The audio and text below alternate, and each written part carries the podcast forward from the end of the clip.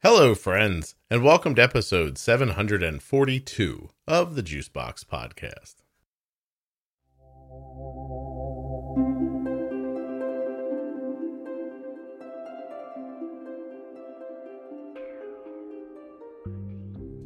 Never before has an episode had so much packed into one short hour.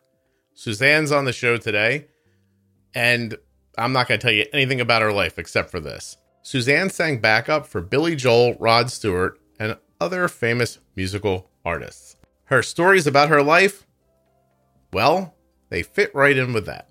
They are amazing. There are twists and turns in this one, and surprises, things you won't see coming. I certainly didn't.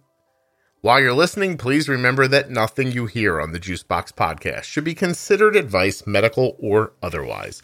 Always consult a physician before making any changes to your healthcare plan or becoming bold with insulin. Don't forget t one d exchange dot org forward slash juicebox. Go there, take the survey, complete the survey, help people living with type one diabetes. It's super simple, does not take much time at all. You could do it right now from your phone or your iPad or wherever your butt is, then you have access to the internet. t one d exchange dot org forward slash juicebox. Complete the survey. Do me a favor.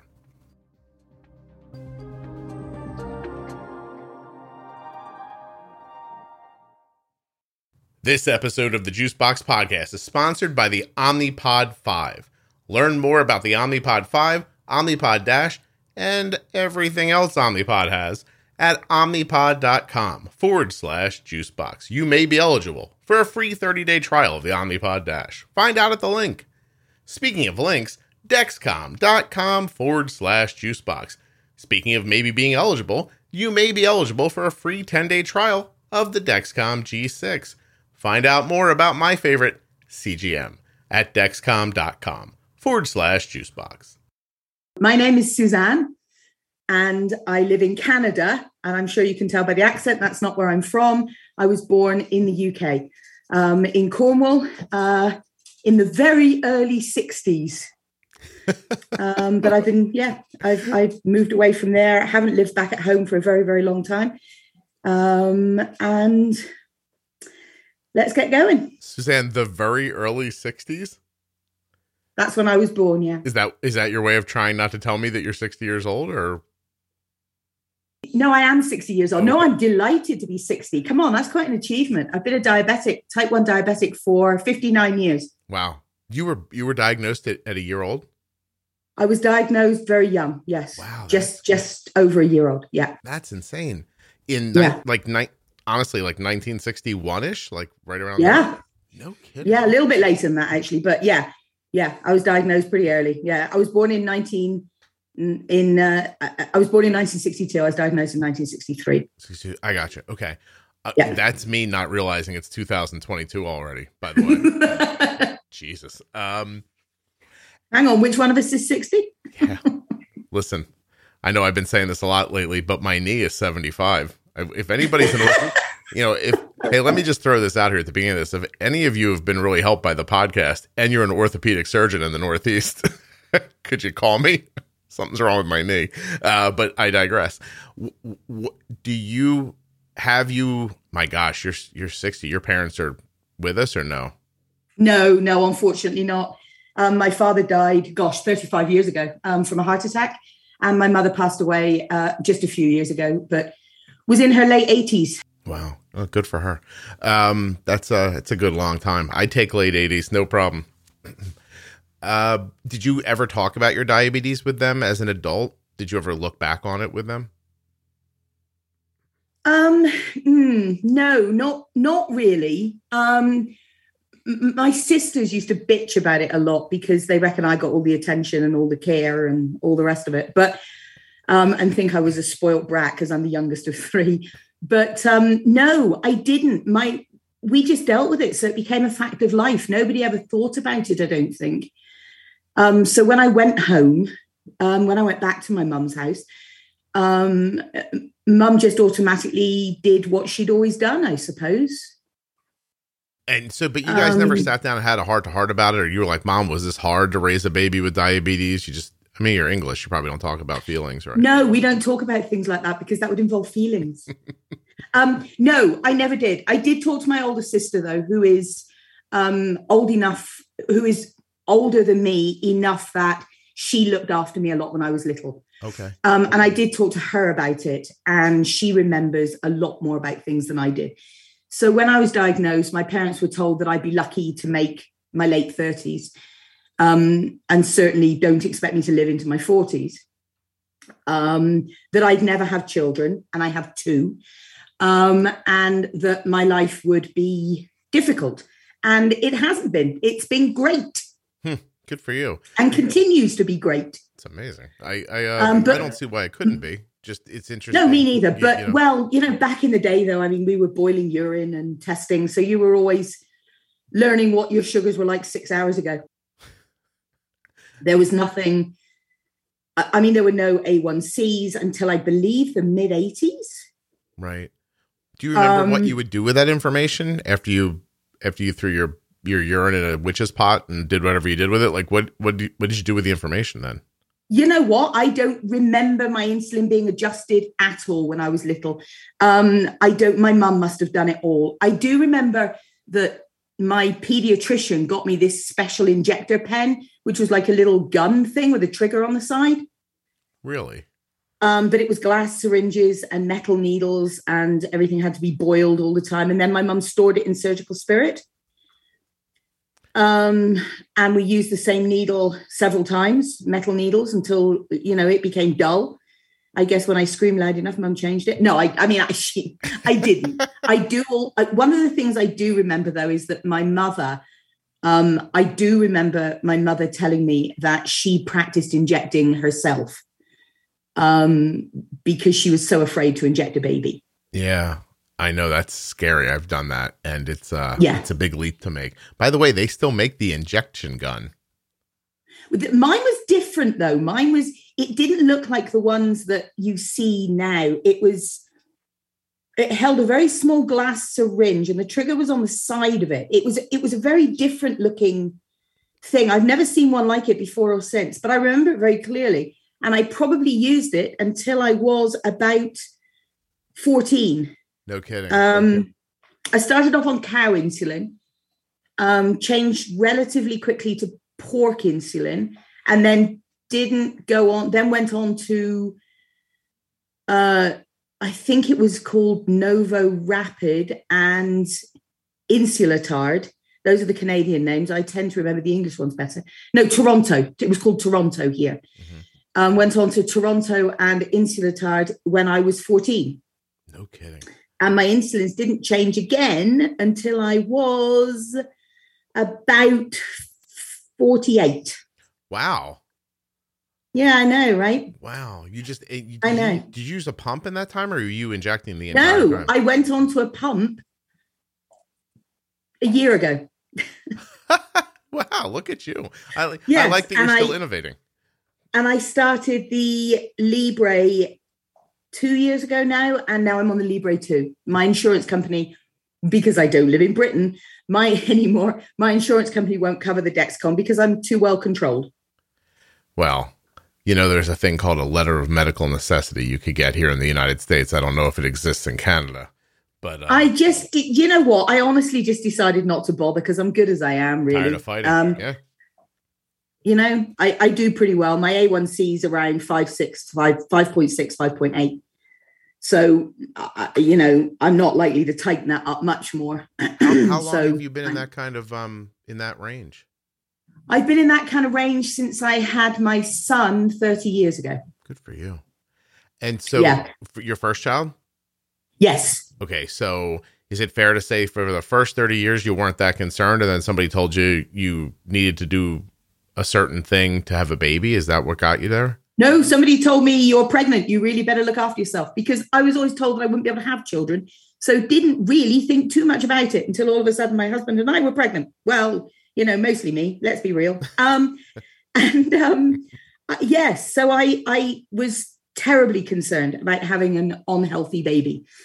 Um, so I pulled my A one C's back at that time to below five with no hypos. Um, that's the tightest control I've had was with when I've been pregnant with both my with both of my children. Where were they prior um, to your pregnancy?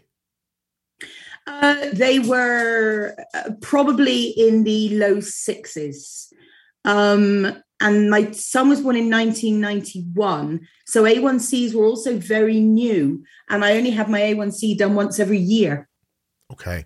Um, in the low sixes, do you think you were having a lot of like low blood sugars, or were you, was your variability pretty straightforward? No, I, I've always had extremely good hypo warning. So I get to about three point five, three point six. Sorry, I'm I'm English and Canadian. I don't do your thing I can with do the it. numbers. Don't worry. Um, but I, I get to about that kind of number, and I know, and I instantly will take a few swigs of a Coke or a Sprite or something like that. That's my quickest way to get out of a hypo, is to take some kind of uh, fizzy pop usually.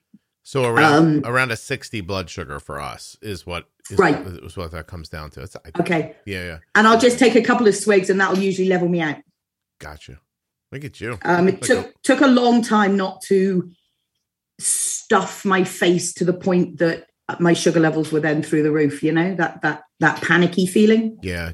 Did you learn to overcome it or learn to ignore it? Um. I guess I learned to ignore it because really during pregnancy, because I learned to do the fifteen grams, fifteen minutes. Hmm. Are are you saying that the pregnancy really just gave you the um, determination or the will to do the things you probably knew you were supposed to be doing all along? one hundred percent. Okay. one hundred percent. And then the fact that I had children and, um, needed to change my lifestyle, because I mean, I was t- I was a touring musician. I was a total wild child. Yeah. Oh no, we were going to get to that. So, um, I um, so you grow up the entire time with diabetes. Not really. I, I, I'm assuming it didn't really take up much of your life, right? Like you're shooting that that like that cow and that pork stuff. What are you shooting that like once or twice a day?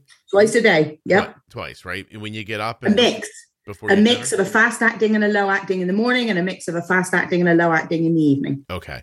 And so other than that, it's not like you're testing. It's not like you have access to data. Nope. You just, you're living. If you get dizzy, you eat something. If you don't get dizzy, it's a good day. Yeah. If you're thirsty, you increase your, your fast acting a little bit. Thirst makes you think high blood sugar. Well, not, not just thirst, but that kind of dry, really dry mouth. Mm-hmm. Okay. Yeah. So, oh, that's interesting. So you, you totally looked to physical cues. I had no, I had no choice really. Yeah, nothing um, else. Even if you were in, if you were in the hospital, you could get a blood test, and it took a short period of time for it to come back. But I have never been in D K A in my life once I was diagnosed. Did you live as a child thinking you weren't going to live very long? Did, did anyone? No, tell nobody you? told me. No one ever said it to you. No, I was an extraordinarily happy, very middle-class child with a pony and a boat. Gotcha. Okay. No, it was it was idyllic. Honestly, truly, my childhood was idyllic. No problem. I don't remember any problems from it. I'm sure my poor mother was frantic, but I don't remember any problems. Well, you have kids. I mean, you have kids are, if I'm yeah. doing my math right, your children are around thirty years old, right? Or a little older? I have a son who is thirty, who is just, my second granddaughter was born yesterday. Oh, congratulations. Thank you. That's amazing. And I have a daughter who is twenty-two, who has her own autoimmune disorder, but not diabetes. Um, my daughter actually has Ehlers-Danlos Syndrome. Oh, no kidding. Yeah, we should have stayed out the gene pool, frankly, but you know, what you're going to do. Yeah, so, and she is an F E I groom um, with show jumpers. She, okay, hold on a second. There were a lot of words there. I only understood some of them, but I want to I want to go back. She's to- an Olympic. She's basically a, a groom for Olymp- an Olympic show jumper. Oh, no kidding. Um, all right, so we'll figure this out in a second. But my my initial thing for bringing up your children was to say, can you imagine if your if you thought your son was on a thirty-year countdown to being dead? No. And you didn't and no. you couldn't tell him. No, I cannot even begin to imagine that at all. Um, I just and I know that it was things like that were a constant worry to my mother. I mean, at nine, I actually contracted salmonella um, and I was in the hospital for about three months. And I suspect it, my mother thought I was going to die then as well. Um Uh, yes, I think my mother lived in a state of constant fear, and it must have been awful. but she didn't show it. She was a really great, loving, kind, fun mum. Wow. I just wondered if if she looked at you like a like a ticking bomb. You know what I mean? She she did, I think, until things got easier. Okay. Um, but they let me fly. They really did let me fly. I mean, I used to go off for the day with my packet of sandwiches and ride my horse and go with my friends. And there were no cell phones. There was nothing. And I, I know now that mum would drive her car to places where she knew she could see us from the distance and know that we was that I was safe. But I had no idea that that was happening. I just thought I was just like everybody else. I had no clue that I don't think I am any different, but I had no clue that my mother perceived me as being a, a, a, a walking zombie, effectively. Suzanne, that almost made me cry when you said about your mom driving places and watching you from a distance. Yeah. It got me. Um, yeah. Yeah. And it's what mums do, right? Yeah. You know, I know. My mom was a pretty awesome mom. Yeah. No kidding. She certainly was. Uh, yeah. And plus they were probably like, ah, let her go. She's going to be dead soon anyway. Possibly there's possibly some of that involved too, that you let your child enjoy what you think they can. Right. Yeah. That makes, see, that's what I was initially wondering about. Like your, you know, you're basically what you did with your life. Like, hmm. did you end up being a wild child because maybe in the background people were sort of like, yeah, just let Suzanne go. It don't matter. You, you know, like, and maybe, maybe that was good. Maybe that was good for you. I've never been, I was definitely wild, but I've never been stupid. Mm-hmm. No, I've not, never not forgotten to take my insulin. I've never forgotten to take the right amount of carbs for the insulin that I've injected. I am, sub- I'm an odd mix, I think, of control freak and wild child. Mm-hmm. No, I, it's just, I think it's nice. Wild pensioner. Pensioner. Thank you. Trying to call yourself a child. Like you're going to get done talking to me and pick up a cane and walk away. I know how you feel. Yeah. Yeah, right? but, but no, I mean, you know, I think that anybody who has a child will know this, that there's a moment when you, you make a decision, right? About like, how hard are you going to pull back on the reins and how much you're going to let go? And in your heart, you want to just let them go. And then there's this yes. fe- fear in your head that thinks like, well, I'm going to make them a heroin addict if I don't give them some rules, right? Like you have some like wild concern and then you pull back. And I wonder how much of that is valuable and how much of it ends up being harmful and how maybe it's sometimes not necessary for some people versus other children. And, um, and maybe you just got like a, maybe you got the like, woo, let's go parents because they thought, yeah, I, it, it, well, no, I don't think I did. I, no? I think I got, my mum used did used to say that I raised you until you were old enough to know how to do it yourself. How old do you think you were when that was? Well, I mean, I left I left home to go and tour at fifteen. Okay. Um, but so was I old enough to know how to do it myself? I knew how to look after my diabetes, but I also knew right from wrong. Okay. Um, and that was made very clear to us as children. Um, I have never been smacked. I don't, I, I've never smacked my children and I have never been smacked. My mum was a reasoner. She would, she was a yeller. She would yell, but she was, she would explain why you couldn't do it and why that was probably not the best idea. Mm-hmm. And if I wanted to survive, basically, this was what I had to do. And that was ingrained in me, I think. Okay. Um, well, that makes sense to me. So what makes you, wait, you left when you were fifteen to do what? I went on tour with Chris de Burgh in nineteen seventy-seven. How long did that last for? Oh, on and off, a couple of years. I've also toured with Rod Stewart, Elton John. Really? As um, like a backup singer? Yeah. Yeah. Started a tour with Billy Joel, but it didn't go very well for me. Um, I, I quit that one. Um, Uh, I've I've been in musical theatre, and then eventually I went back to school, and now I have two doctorates. In what? I have a doctorate in advanced vocal production. I have a master's in jazz musicianship, and I have a doctorate in psychology. No kidding. Would you do something with those, or you just show them off? I teach. That's lovely. Good for you. Yeah. All right. Well, I, I, I, I would be remiss if I didn't ask you a little bit about that life. So, especially with diabetes, Um, yeah. But yeah, I mean, but I'm drawn to first ask you why Billy Joel and you didn't get along. So let's let's start there and work backwards. Somebody got hold of the bus key, the women's bus key, uh, some guy, and barged his way onto the bus. And I was furious about it. And nobody took me seriously, so I walked out. No kidding. What tour was that? Do you remember? Oh, gosh. That would have been in the early eighties. The early eighties. So about Christy yeah. Brinkley time? Yes.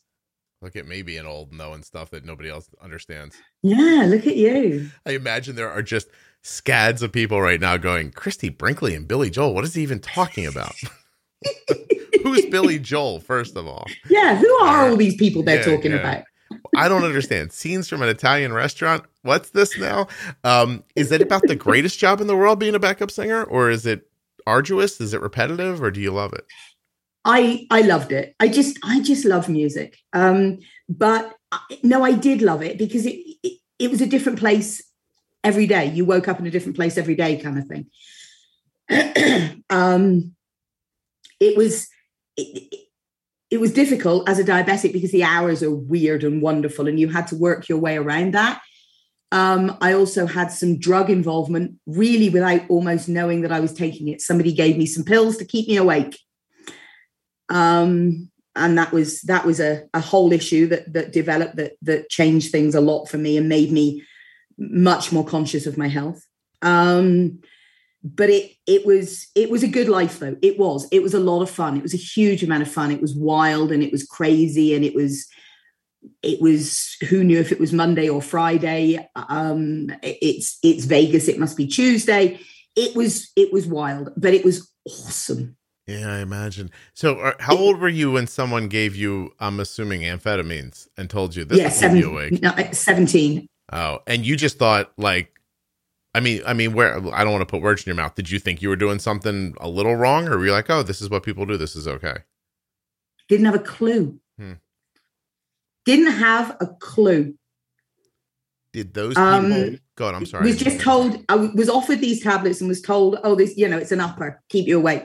And I'm like, well, is this addictive? Is this going to be a problem? You know, I, I need to be aware of what I'm taking. No, no, no. Everybody does it. So everybody did it. How long did you get stuck with that?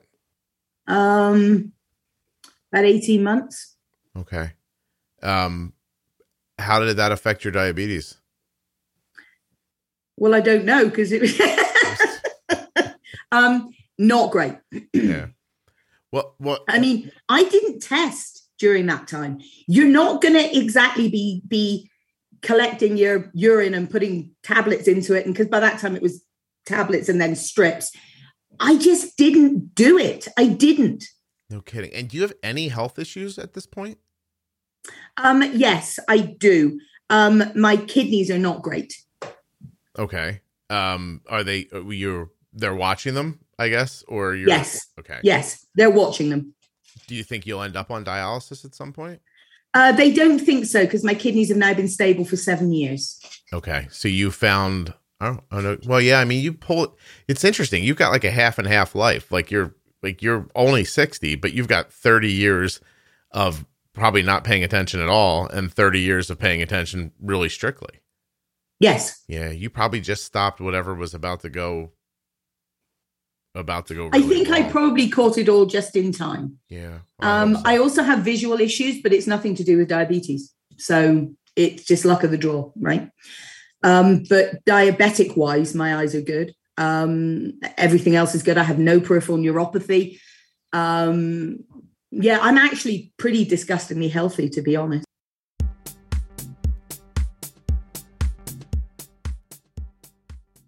How would you like to know what your blood sugar is without poking a hole in your finger? You can with the Dexcom G six Continuous Glucose Monitoring System, which is available at dexcom.com forward slash juicebox. Not only does Dexcom offer zero finger sticks, but you can get your glucose readings right on your smart device. That's your iPhone or your Android. Don't have a phone? That's okay. You can use Dexcom's receiver. On any of these devices, you're able to set up customizable alerts and alarms setting your optimal range so that you'll get notified when your glucose levels go too high or too low. And you can share this data with up to ten followers. Imagine what that could look like. Your child could be at school, and their data could be available to you, your spouse, their aunt, the school nurse, anyone who you choose. My daughter's been wearing a Dexcom forever, and it helps us in multiple ways. Around meals, we're able to see if our boluses are well-timed and well-measured. If they aren't, we can tell by how her blood sugar reacts, and then go back the next time and make an adjustment. Without the Dexcom C G M, we're sort of flying blind, but not just at meals, also during activity and sleep. The Dexcom offers us an unprecedented level of comfort and security.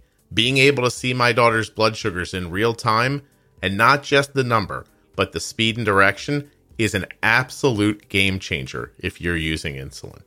Dexcom.com forward slash juicebox. Head over there today to see if you're eligible for a free ten-day trial of the Dexcom G six. The Dexcom is at the center of how we've been able to keep our daughter's A one C between five point two and six point two for over seven years. We've been able to minimize variability and keep her blood sugars in a stable range because of the information that we can see with the Dexcom. These are our results and yours may vary, but using Dexcom's feedback has helped my daughter, without any food restrictions, live a more normal and healthy life. Dexcom.com forward slash juicebox. The Omnipod five automated insulin delivery system is available now and waiting for you at omnipod.com forward slash juicebox. Omnipod five is the only tubeless automated insulin delivery system that integrates with the Dexcom G six C G M. And it uses Smart Adjust technology to automatically adjust your insulin delivery every five minutes, helping to protect against highs and lows without multiple daily injections. Omnipod five is also available through your pharmacy, which means you can get started without the four-year durable medical equipment contract that comes with most insulin pumps, even when you're currently in warranty with another system. To get started today, go to omnipod.com forward slash juicebox. Now, for those of you who aren't in the market for an automated system, but still want an insulin pump and love the idea of tubeless, you're looking for the Omnipod Dash. Head over to my link, omnipod.com forward slash juicebox. While you're there, you'll be able to learn everything you need to know about the Omnipod five and the Omnipod Dash. And you can also find out if you're eligible for a free thirty-day trial of the Omnipod Dash. My daughter Arden has been wearing the Omnipod since she was four years old, and she just turned eighteen. That is fourteen years of wearing an Omnipod every day, and it has been nothing but a friend in this journey with insulin. Because the Omnipod is tubeless, you can wear it while you're showering, swimming, or participating in your favorite physical activity. It's a big deal to not have to disconnect from a tubed pump to do those things. Head over now to omnipod.com forward slash juicebox to find out if you're eligible for that free thirty-day trial of the Dash, to learn more about the Dash, or to learn more about the Omnipod five. Get started today. Omnipod five full safety and risk information, as well as a list of compatible phones and clinical trial claims data, are available at my link. And at that same link, omnipod.com forward slash juicebox, you can also find terms and conditions for that Omnipod Dash thirty-day trial.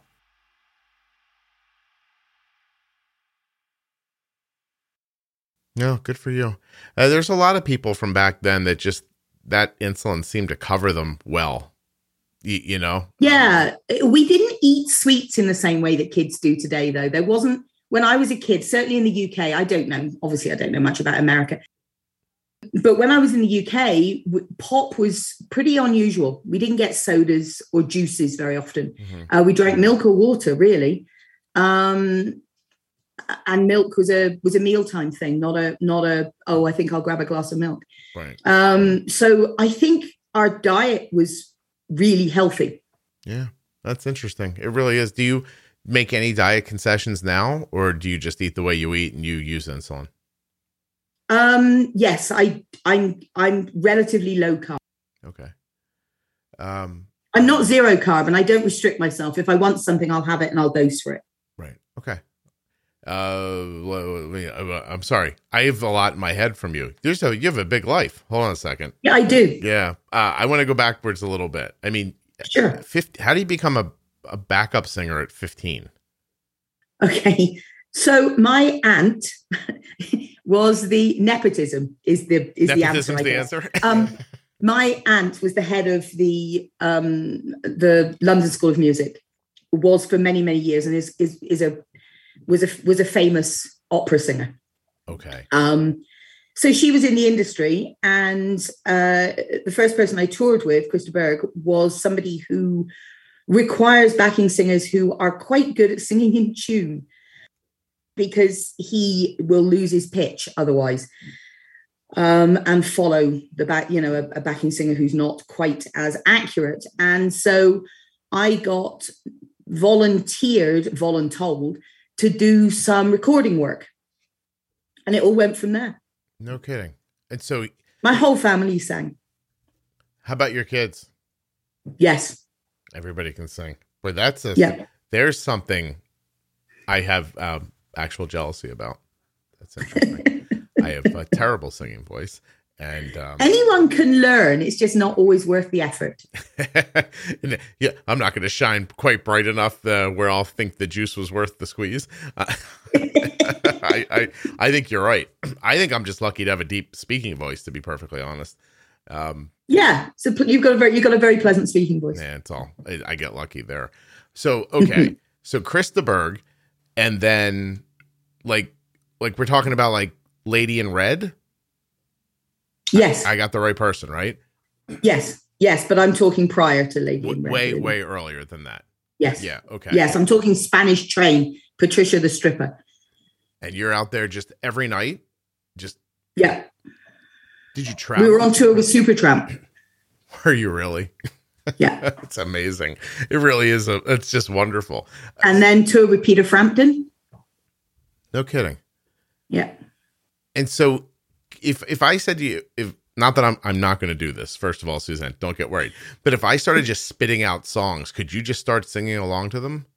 Probably. Yeah. But how long has it been since you've done it? Since I've done what? Sung on stage? Yes. Uh oh gosh. Um the last thing I did was probably in the late eighties, early nineties, but I've never stopped singing. Okay. I still sing. I teach now. Right. Um, and I'm an international judge for singing competitions. Are you really? Yeah. No kidding. Did any of these people know you had diabetes while you were out on the road with them? Yes, everybody. You told them? Yeah. What was the reasoning behind telling them at that point? In case I had a hypo. Okay. So you were worried about a low, but you didn't have that happen, really. That, no. Did you ever have it happen on stage where you had to do something? No, I didn't have any. I've never had, I, I never had a hypo that, that caused me to end up in the hospital. I never even had a hypo that pulled me off the stage.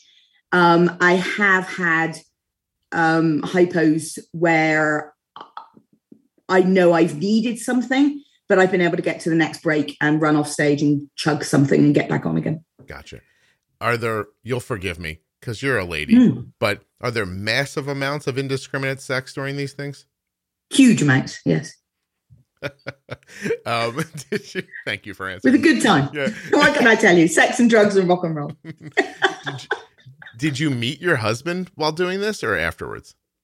Uh, I met my husband on the royal wedding day, Charles and Di. So nineteen eighty-five, I met my husband. Are you in a pub watching it on television or... Yes, he was, he was, it was his first job working as a barman, um, nineteen eighty-five. So we were, no, nineteen eighty-five is when we got married. I'm lying to you. The marriage, the, the wedding must've been a few years before that. Um, we got married in nineteen eighty-five when I was twenty-three. Yeah, we were twenty-three. So um, we met before that, though, a few, couple of years before that on the royal wedding day. He overcharged me ten pence for a half pint of cider. And I argued with him until he finally said, you can keep it. And I said, I don't want it, it's daddy's, and walked away. So he knew what he was getting into. Yeah, I was going to say, he's like, you know what? I would love to argue with this woman for a couple more decades. Um, let me get into this. By the way, do you think, Suzanne, that people right now can't even hear the words coming out of our mouth because they're so impressed that I figured out that you met him in a pub because you said the royal wedding? Yeah, I know. That's pretty good. I wasn't I, bad you're, there. You're pretty sharp. Hey? I, I really impressed myself for a second. Just Although, that. actually, let's be real. It wasn't a pub. It was a country club. Because again, daddy was a member. I there got you. Go. I got you. A bar wow. at a nicer place. I see. Yeah, a posh bar. And and and at that point, you're so you got married a little later, huh? Well, we got married. I mean, we were only twenty-three, but yeah, we got married pretty quick. Oh, no, I guess kidding. Really. Okay. Wow. And you're still and so you're still performing at that point when you're married? Yeah. So you traveled without him? Yeah. Did the indiscriminate sex stop then? With anybody other than him, yeah. Wouldn't it be great if I got you to uh, admit to cheating on your husband thirty years ago, just now on a podcast? Because later you'd be like, I don't know why I did that. That's that was. Why would not- I say that? No, I've always been faithful to my husband. That's lovely. I didn't think you. um, what do you tell your kids when they know this is what you've done for a living? Their assumption's got to be there that you lived a fairly wild life, like.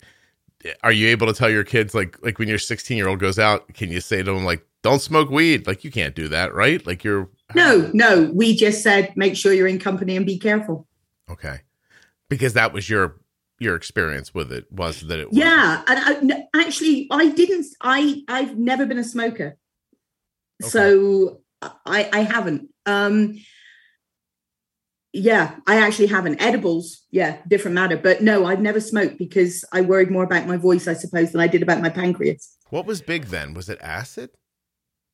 Everything. Everything. Cocaine. Cocaine was the biggest thing on the music scene then. Okay. Um, interesting. Who was your favorite person to perform with? Rod Stewart. Um, who's the best singer? Me. It's very, very diplomatic. I don't know. It's very difficult to say. Probably the best musician was Billy Joel. Okay. But the Rod Stewart stuff is just fun to sing, I would imagine. He, but he was just the loveliest man. He's just the loveliest guy. Okay. We would play football, soccer backstage um, before we went on, and everybody would, would have a, we would all gather together and do a pre-concert warm up and, uh, and, it was just a big family atmosphere. There was no, there was much less bitchiness and, and, and drama on his tours. Mm-hmm. Don't say the name out loud, but in your head, who's the most famous person you've been intimate with? You have it? Yeah. Okay. That's all. Yeah. On my sixteenth birthday. Really? Mm. You'll tell me when we're done? Yeah. Okay. Thank you. Uh, girls? Did you? Yeah. Yeah. Girls too?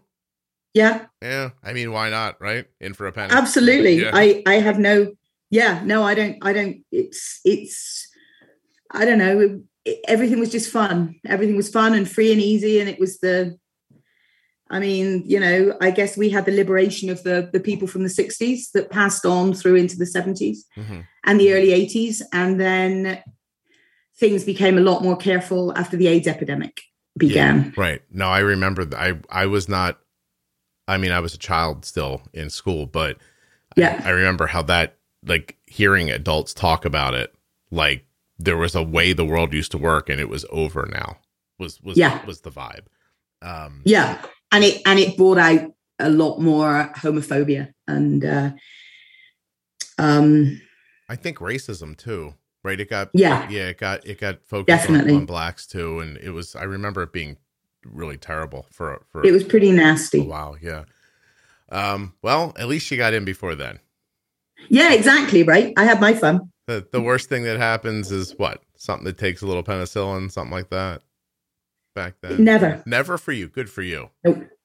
Good for you. Nope. Look at this. Told you I was never stupid. Yeah. That's wonderful. So, I, I didn't realize we were going to do all this. This is so much fun. I don't even give a shit you have diabetes. I mean, we'll get back to it and all, but me you know. neither. Me neither, dude. Yeah. Somebody told me the other day um, they were listening to an After Dark episode with the uh, stripper, and yeah. um, she's like, it was like forty-five minutes into it, and I thought, does this girl have diabetes? And she's like, I don't even care. And then we just, you know, she just kept listening. Um, I thought that was just a wonderful thing to say, that that the podcast is uh is is entertaining for reasons that that aren't. Yeah, right. I mean, yeah, diabetes is just a part of who I am, but it's not a defining characteristic. Yeah, I've been naked on stage too because I was in Hair. You were in Hair. You know who was I on was. here? Um, oh God, who am I thinking of? He's a Canadian. He has diabetes. He's older than you. Why can't I think of his name? He's been on the podcast. Now people are like, come on, Scott. Um, Victor Garber. Oh, right. Yeah. Victor Garber was on like in the first couple of years of the show. He's uh, Canadian, left home very early at a really early age to perform, actually. Yeah. And when he had type one. Your stories are pretty interestingly similar. Huh. But was he in... Ha- Which what what was that big show he was in? Hold on a second. I got this. I got the internet.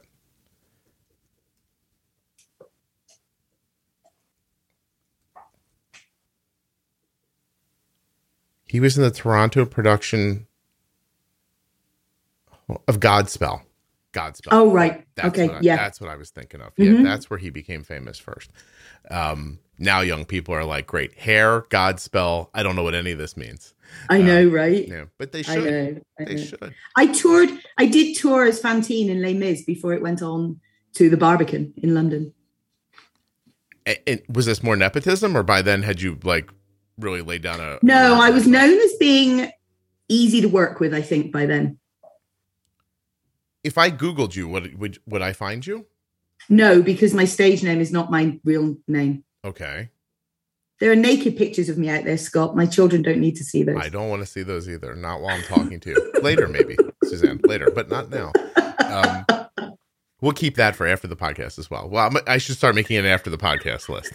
Um, I uh, I put an episode up recently where uh, with a woman who was divorced, and she'd put up with a lot of things from her ex. And at the end, I said, "Can I ask you a question?" Um, and then I'll and you can answer it when the podcast is over. And she goes, "Sure." And I said, Did he, did your ex-husband just have a really big, and then I just cut the audio off, but I never really finished the sentence. I just left it out there for people to wonder about. Um, cause I, I couldn't understand why she was putting up with him otherwise. And, uh, yeah, right. And I'm trying to think of how to end the podcast with you, but I think you might say so many things. I won't be able to pick one.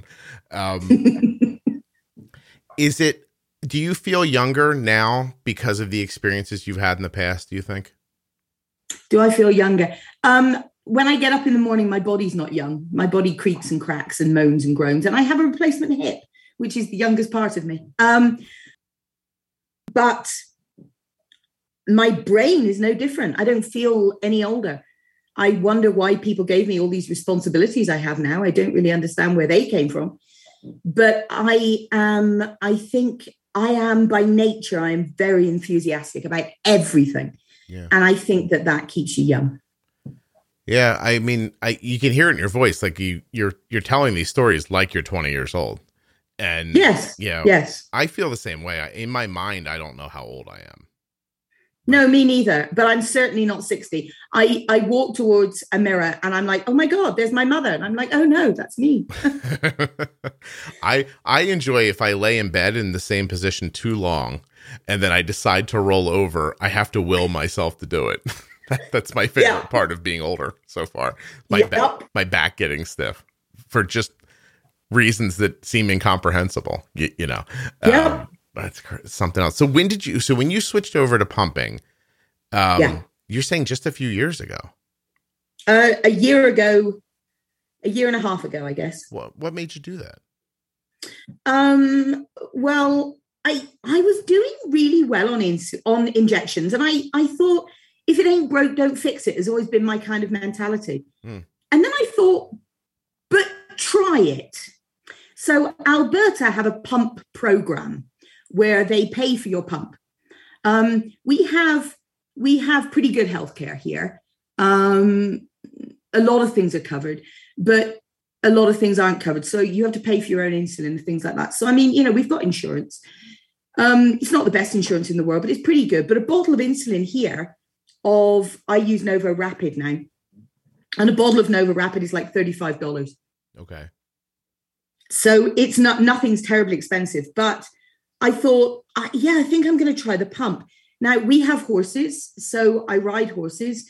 And so I didn't want tubing. I've got dogs and horses and grandchildren. And so I didn't want tubing. So I went for the Omnipod. Okay. Um, and I also wasn't terribly interested in looping anyway, which is why I didn't go onto the Dexcom.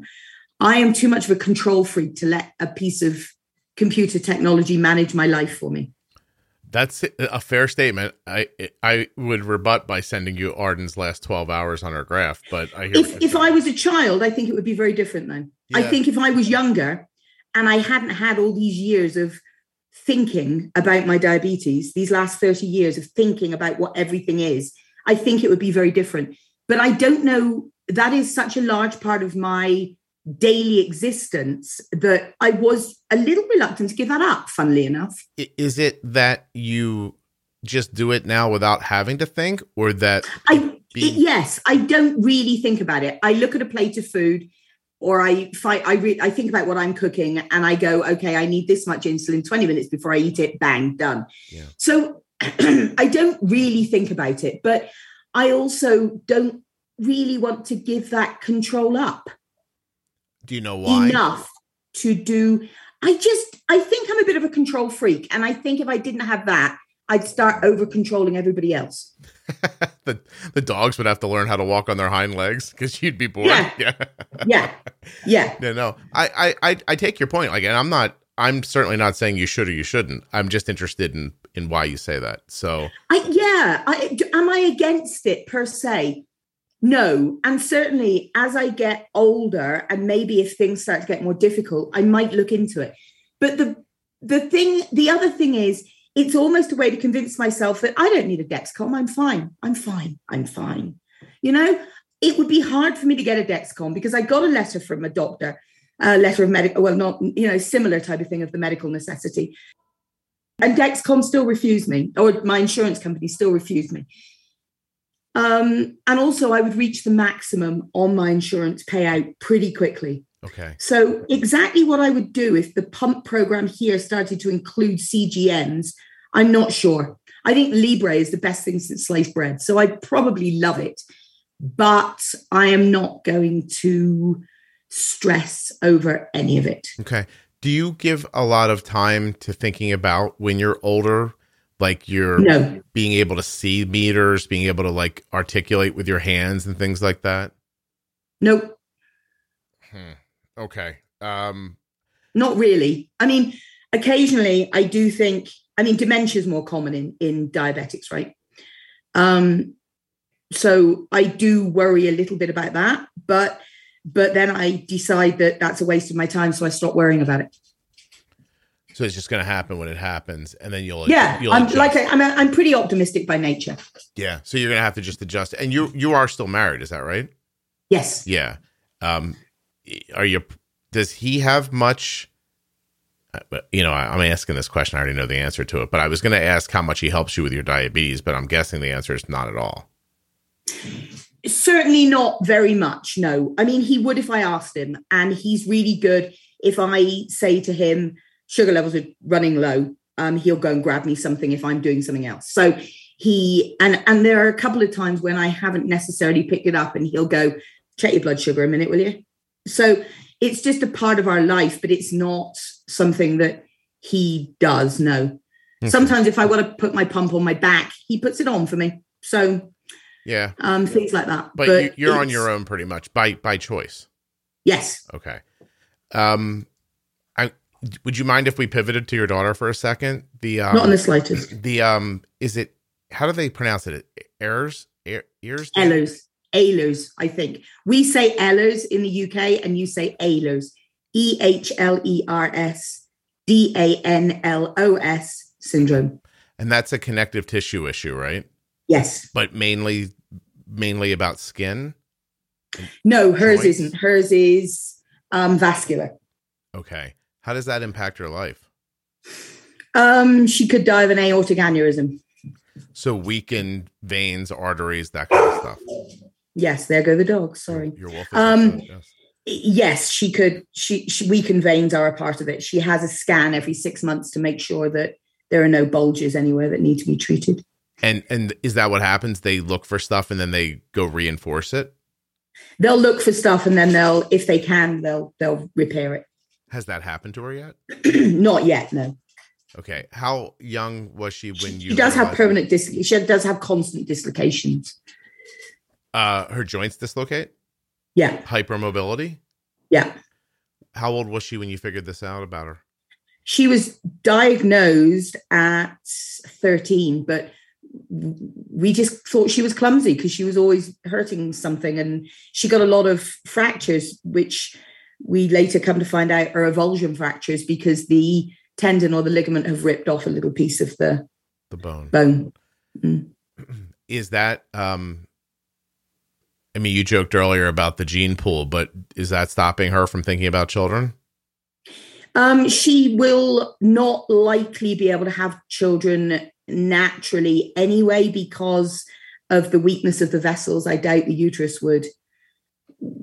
I doubt that the baby or even Meredith would survive it. No, I don't think it's very likely. I see. Is she married? No. No. Um, she's she's twenty-two and currently living her own wild life as a groom. I, I and you said groom, so she was. Explain that to me. Is that is she works that, with horses? Okay, so she's a she she prepares them, grooms them, keeps them healthy. Yeah, she rides as well. Yeah. Do you know? I know a man who does the dental work on horses. I don't know. Oh, right. Yeah. We, our horses get their teeth done every year. I don't know what yeah. it's called. Um, I just. Uh, Equine dentistry. Well, so my son, you know, is a baseball player his whole life. And, uh, you know, there's kids that you play with and they come and go and then they're back again. And so, there's, you know, eventually you meet people that you just see over and over again over decades. Yeah. And one day I was just talking to this guy who I'd known forever. And I was like, what do you do for a living? He's like, I work on horses' teeth. And I was like, what? I was I was just endlessly fascinated by he files them. And I'm like, how do you, you know, so now I'm like, he's a nice guy, but he's a real normal average guy. And yeah, um, well, he'll be halfway up a horse's mouth with a Black and Decker drill. I'm trying to figure out like, like, you know, did you have any, did, they didn't like Sorry. Them. Don't be sorry. Hang on. Give me a second. Do your thing.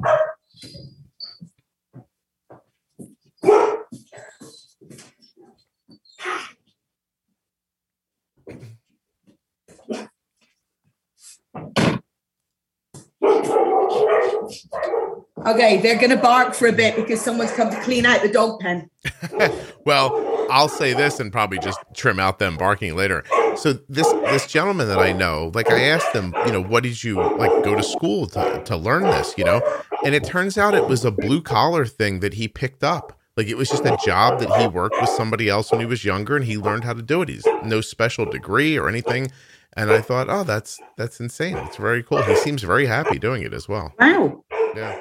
Yeah. I mean, we we use a vet. We don't use a dentist. We use a vet. But but I know people who do use an equine dentist. You know, we can wait a minute, Suzanne, if you want. It's okay. Yeah, I'm really yeah. sorry. Don't be sorry. Um, somebody comes on a Thursday. Normally they come in the afternoon. But not today, hey. It's okay. Don't worry. We can chill out for a second. Your life seems l- lovely. It is. My life is wonderful. My life has always been wonderful and continues to be wonderful. I am very, very lucky. Were you able to pass this kind of free nature onto your kids? One of them, uh, a little bit. My son is much more like me. Um, they're they're both an odd mix, I suppose, of myself and my husband. My husband is is tends to being more serious and studious than I am.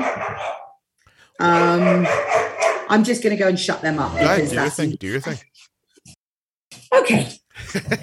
They're like the lady. Looks, the lady looks pissed. We'll stop. Um, well, I was going to say, like your husband couldn't be like you, or you would not successfully have raised children or bought a home. So this is this is true. Although Alistair, I think, is quite a. He's quite optimistic too. Um, But I am very much on the art side of things, and he is a, an engineer, chemical engineer who paints. Oh, that's so nice. He had his own artistic bent, mm-hmm. but he is much steadier, I guess.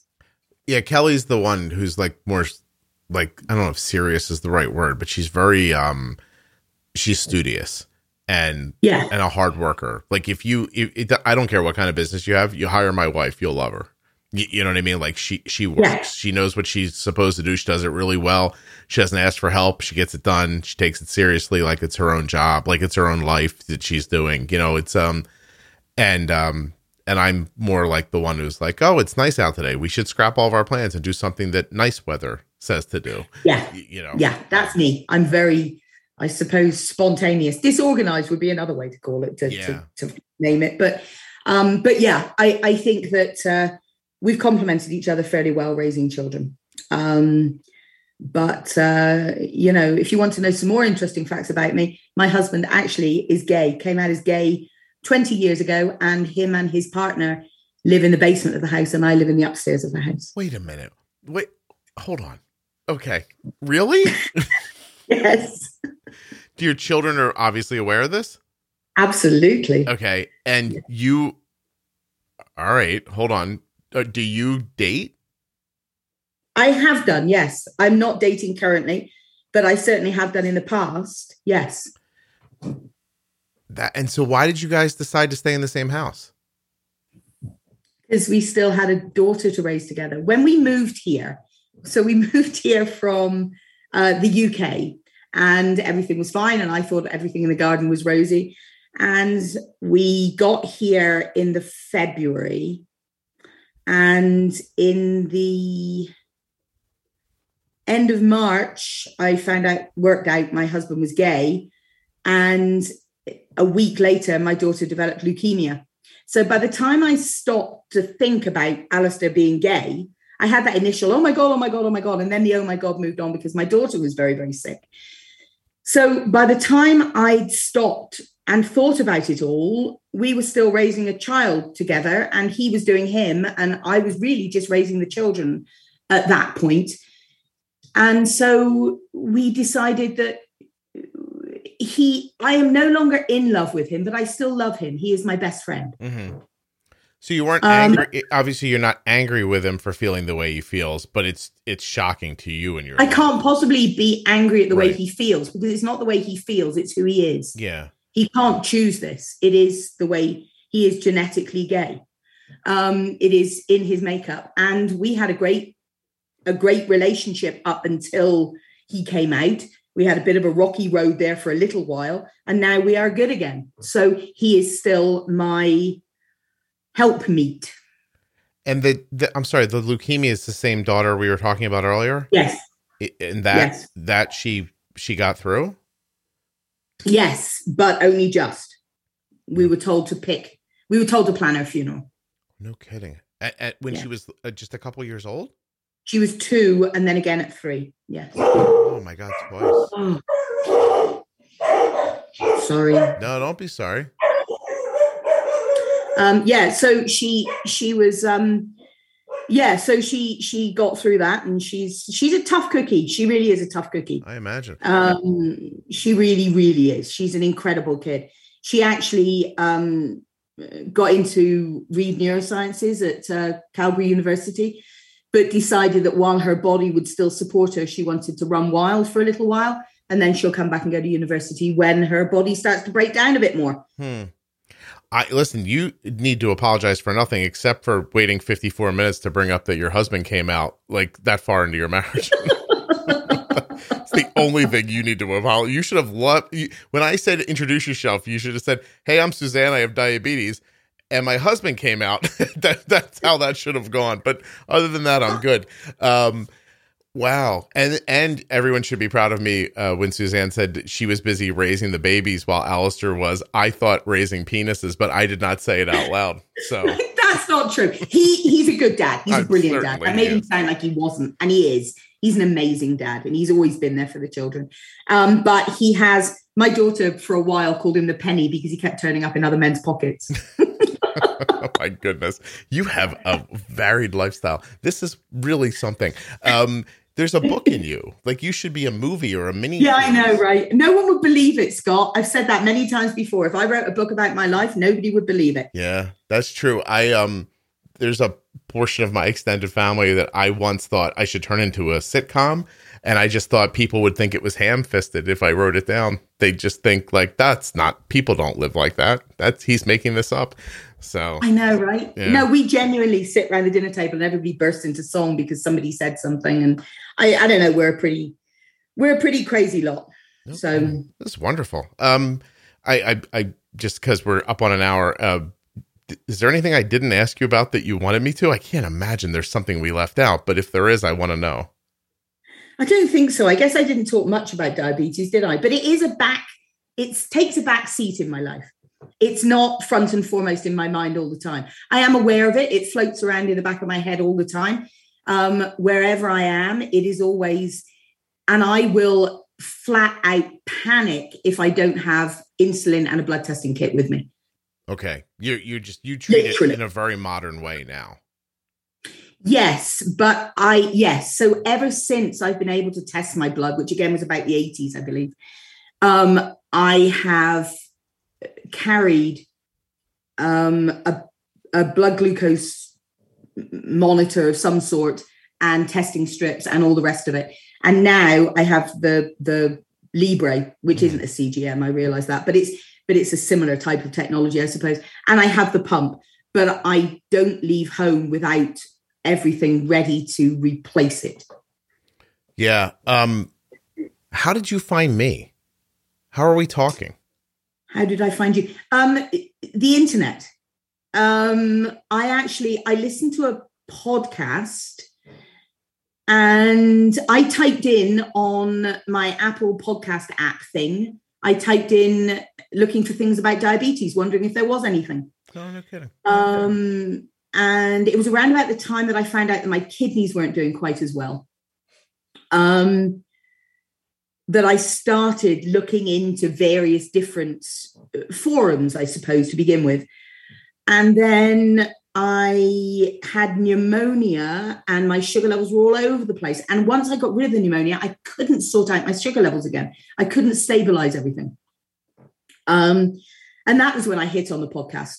And the whole bold with insulin thing and, you know, the whole, everything sort of started to slot together and, and uh, I got back on track again. Oh, I'm glad. I mean, as you were talking earlier, like you said, you didn't talk much about diabetes, but in my opinion, you did. I think, I think what we heard was, you know, you were diagnosed at a really young age before, you know, much treatment was really honestly available day to day. Yeah. That you went out, you led a, an interesting active life, you know, you met people, had children, got married, found out your husband was gay, bought dogs, rode horses.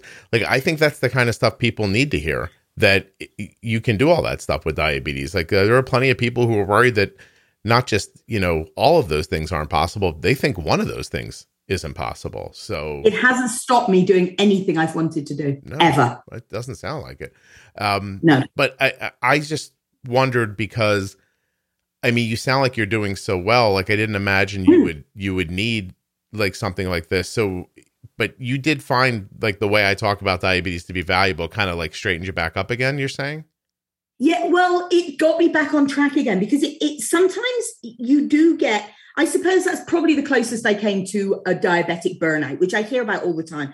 And I didn't think I'd ever had, but looking back on it, maybe I did. Maybe this fighting constantly with blood sugar levels was just getting exhausting.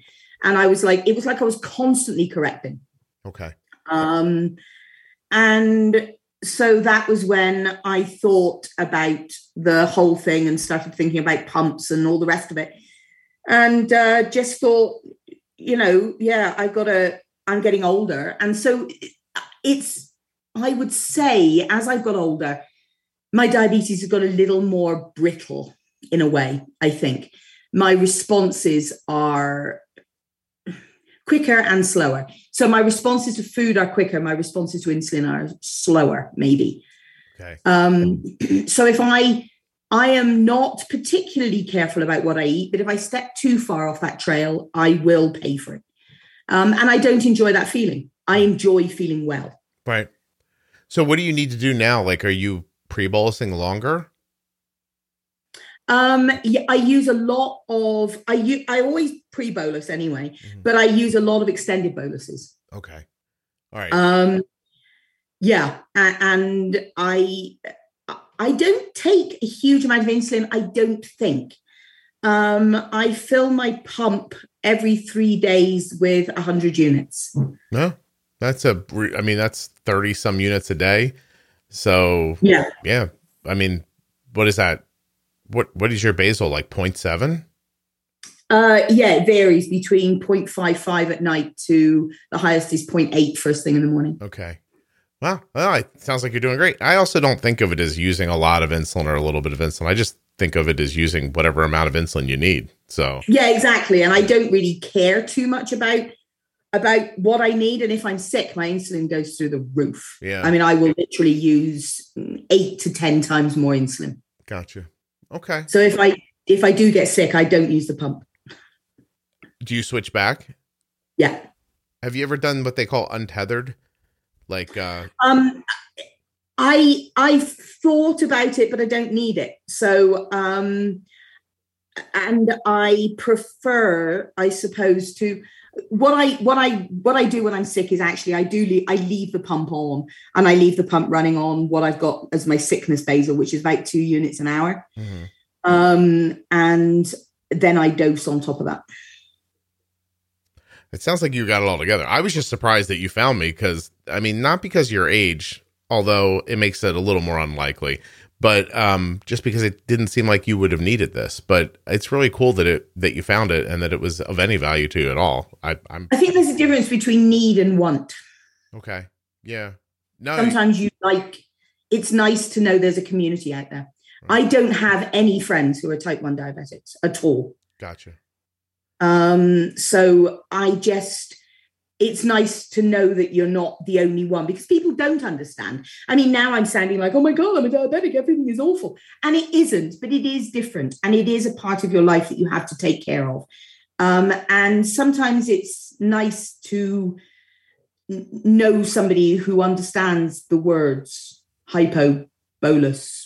No, I agree. I, I, I really do. I also think that's why like conversations like this one are some of my favorite because I think we both didn't speak about diabetes and only spoke about diabetes. Somebody asked me recently, uh, I don't know, they, the way they said it was like, you know, what what's it like making a diabetes podcast? And I said, I don't really think of it as a diabetes podcast. I think of it as a podcast where I mostly talk to people who have diabetes. And I don't, yeah. and I don't know that, Th- that most people would see a difference in that, but I see a huge difference in it. Yeah. So I am a diabetic. Like I, I've always said, I am a diabetic, but it is not a defining characteristic. Yeah. No, that that's how I see this whole thing. So, all right. Yeah. Well, I can't thank you enough for doing this and for having such a great life and telling us about it and being it's demure. Been pretty cool. Yeah. You were demure in places. You wouldn't say who the best singer was, although I know someone popped in your head. And yep. and I I was demure and didn't ask you about the most famous person you had sex with, although I am going to stop this recording and ask you immediately. And um, and then I'll spend my afternoon trying to find those nude pictures of you, and then I'll get on with my life. That'll be pretty much it. No, but seriously, I, I really appreciate you doing this and taking the time out of your day. I was it was really Thank fun. You. I appreciate everything you do. You're out there for people, and it's a great thing, Scott. No, that, it's my pleasure.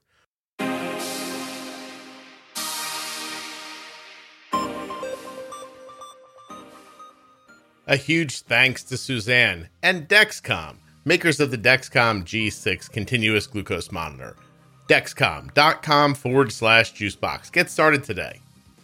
I also want to remind you to go to Omnipod.com forward slash juicebox. Get started with automated insulin delivery with that Omnipod five. Or check out the Omnipod Dash and see if you're eligible for a free thirty-day trial. When you visit the sponsors, including Omnipod, Dexcom, and all the rest. If you do it from juicebox podcast dot com and use my links, or use the links in your audio app, well, then they know you came from me, and that really helps. So thank you. many of the series within the podcast, a lot of the management stuff is located in your podcast player, right? But if you're looking for lists of them, or you'd like to be able to listen to them online, you can do that at juicebox podcast dot com, or more specifically, diabetes pro tip dot com. Since this is a shorter episode, I thought I would leave you with a couple of minutes of Suzanne and I trying to get set up for the recording. I don't know why, but I found it delightful. Thank you so much for listening. I'll be back very soon with another episode of the Juicebox Podcast.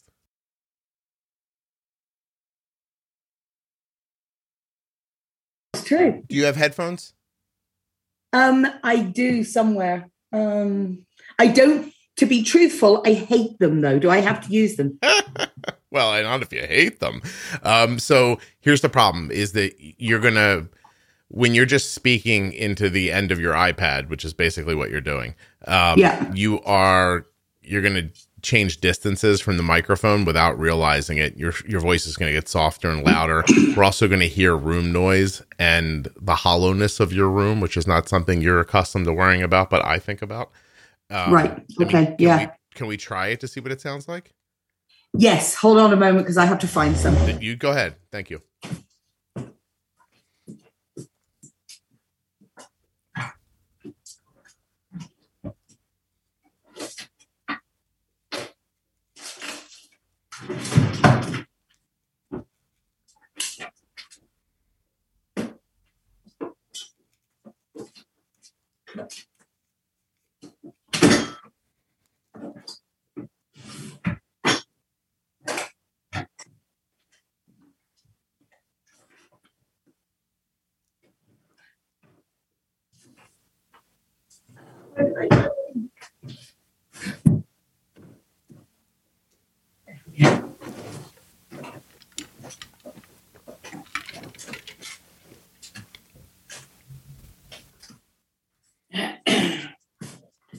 Okay, so I found a box that should contain them. That doesn't sound promising. No, it doesn't, does it? uh, hmm.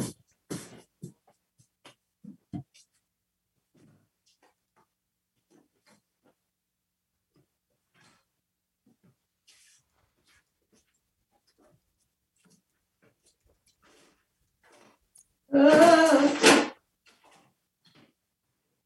Are you okay?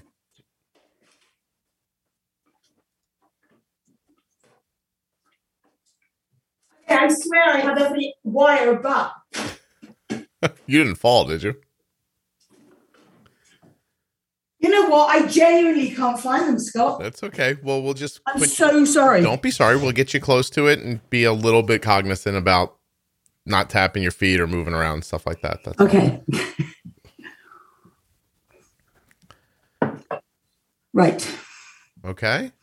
Yes. I'm not wasting your accent. We're doing this. Don't you worry. What are you talking about? I've been in Canada for twenty years. You can't yeah. tell? Yeah, sure. You sound like Wayne Gretzky. Um, oh, my gosh. Uh, so here's how this goes, right? You uh, introduce yourself any way you want to be known, and yeah. um, don't feel pressure to use your last name. Don't okay. feel pressure to say specific places where you live or you do things, or use people's names if you don't want to. You know, if you're going to talk about someone in your life, you can refer to them as your mom or your partner. You don't have to say, you know, Jim and Bill or whatever. So, yeah. um, you know, after that, just introduce yourself and we'll start talking. Okay. Are we ready? I'm always ready. I've been recording the whole time you've been pouncing around your room looking for those headphones.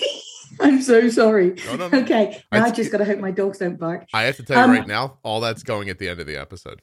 You just bang it around. with, with no explanation. It's just going to run at the end. It's going to go straight in there. Fair enough. I get it. Go ahead. Okay. So.